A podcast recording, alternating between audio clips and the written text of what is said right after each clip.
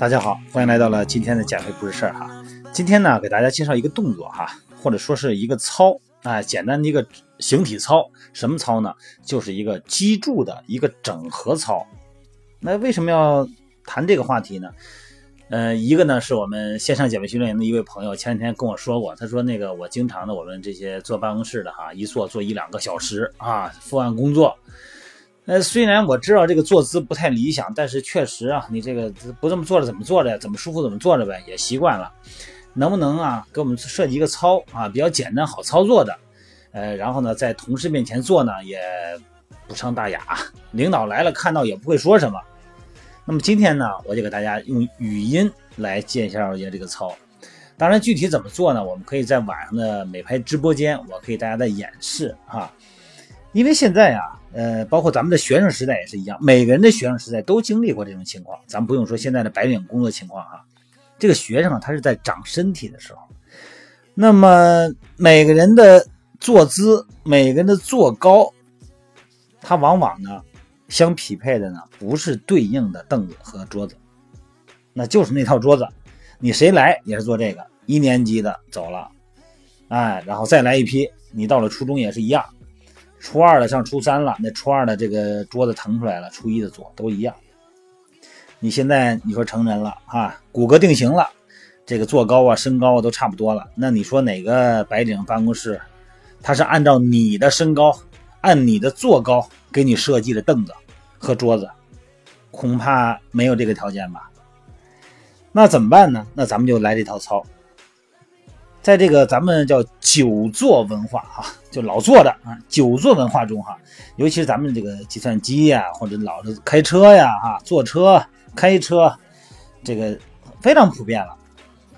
那这个调整坐姿呢，这个动作的基本思路呢是调整整个脊椎，哎，而不是身体的任何的单一部位。哎，我们那个队员那个意思说，你看我这个肩膀坐时间长特别酸哈，酸的都不行了，导致大脑缺血，头也晕，老低的。哎，怎么弄这个肩啊？今天咱不弄肩，咱们弄整个的脊柱，整个的脊椎哈。这个训练呢，就是为了唤醒我们脊椎的弹簧一样的整合动作，以调整坐姿，纠正这个咱们现在脊柱出现的问题。甭管是学生，还是经常开车的，还是经常坐办公室的，通用啊。那么在做这个动作的时候呢？呃，最好是别坐到沙发上，要坐到什么呀？坐到板凳上、硬板上，至少你那个凳子要硬一些，不能太软。因为什么呢？因为我们要感受坐骨结节的存在。什么是坐骨结节呀？很简单，你现在呢，你可以找一个凳子，你把你的手，把你的两个手啊，放到屁股底下，然后你把身体坐正了，你身体活动活动，你看是不是有两块骨头硌你的手？那两块骨头就叫坐骨结节。那么咱们哎找个硬的东西，你好哎坐直了，你好找到这个坐骨结节哈。那么坐高以后呢，坐好以后呢，你让这个你的骨盆呢前后摇动，哎，把自己摆到一个最高的坐姿的状态下。那么这样呢，就能有最舒适的一个腰椎曲线。然后慢慢的呢，缓缓的让自己呢在坐骨结节上前后滚动，对，让身体呢随着这个骨盆的姿势啊，哎变化呢做出一些反应。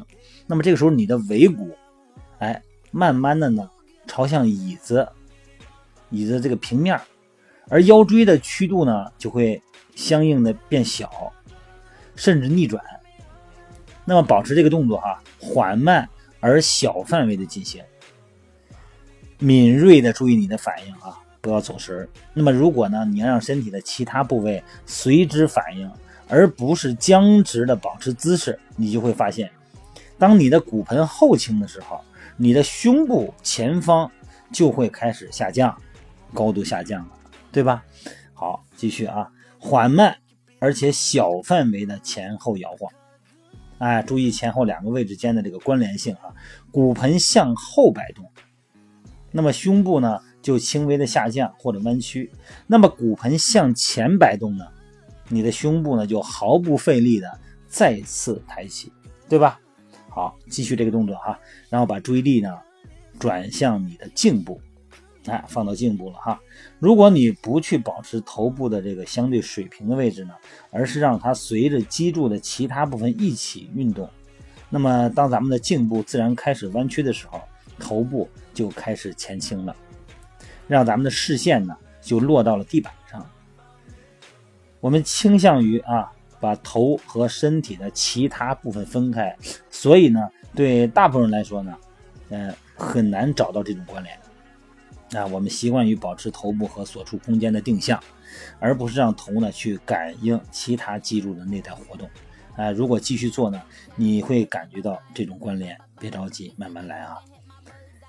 由咱们直立的坐姿呢，进入脊柱的完全弯曲姿态。哎，在这个弯曲的这个过程中呢，咱们的尾骨呢靠近椅子面，胸骨呢向下含胸，哎，靠近耻骨。耻骨在哪儿啊？就是大腿根那个交汇处那个骨头哈，哎，这个时候呢，你低头就能看到你的大腿，身体完全低下头去，窝到一起的感觉哈。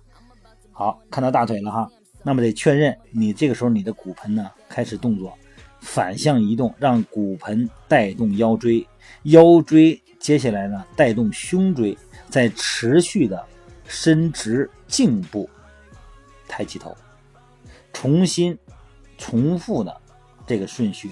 做五次到十次，直到咱们脊柱的弹性增加，哎，就感到动作特别的轻松了。你试试控制它一下。那么做这些动作的时候呢，当心啊，不要让你的胸部移动到你的骨盆的后方。啊，即使在完全的弯曲屈曲的时候，这个胸部和头的重力线依然要保持到骨盆的正上方。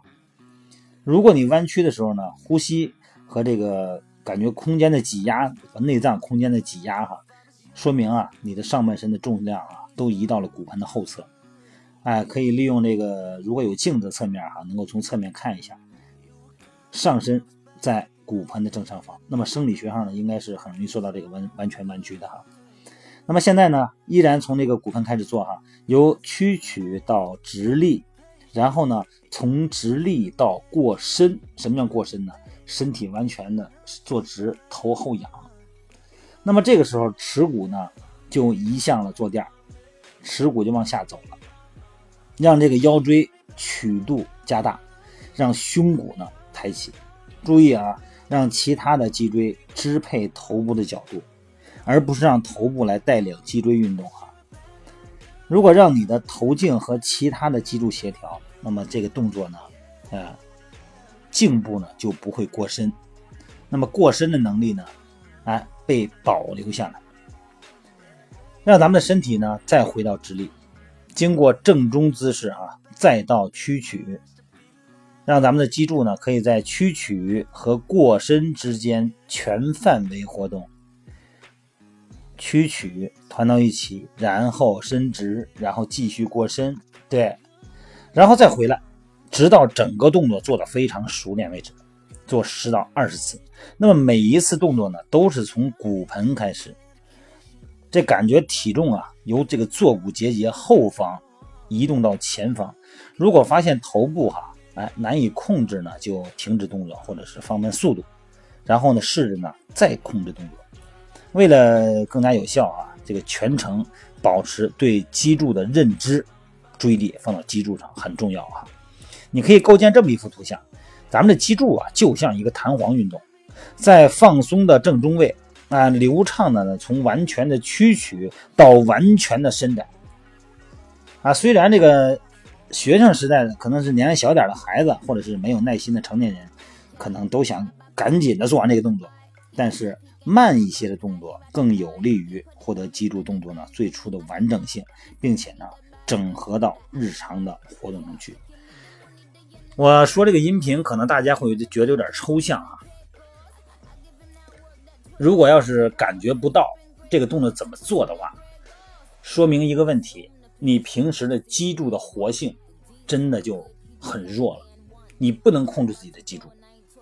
脊柱不同部位、不同段落出现了挛缩，肌肉的挛缩，那么它下一段呢就会出现肌肉的拉长。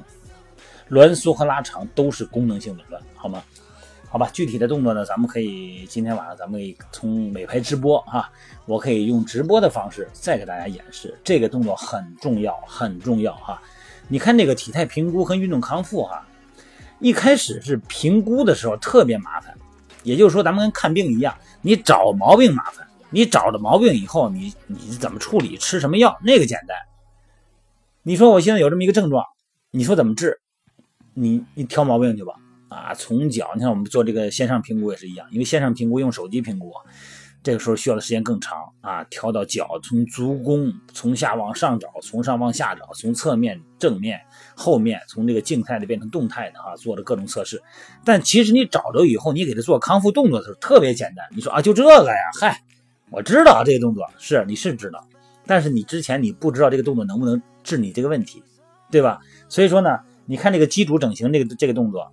这个激活、肌肉、肌肉的这个动作很简单，但是呢，你没有耐心去做的时候，你可能就做的特别快，它就没有价值哈。好了，各位，嗯，有兴趣的呢，今天晚上美拍直播，咱们直播见啊，用直播的方式来再次解释这个动作。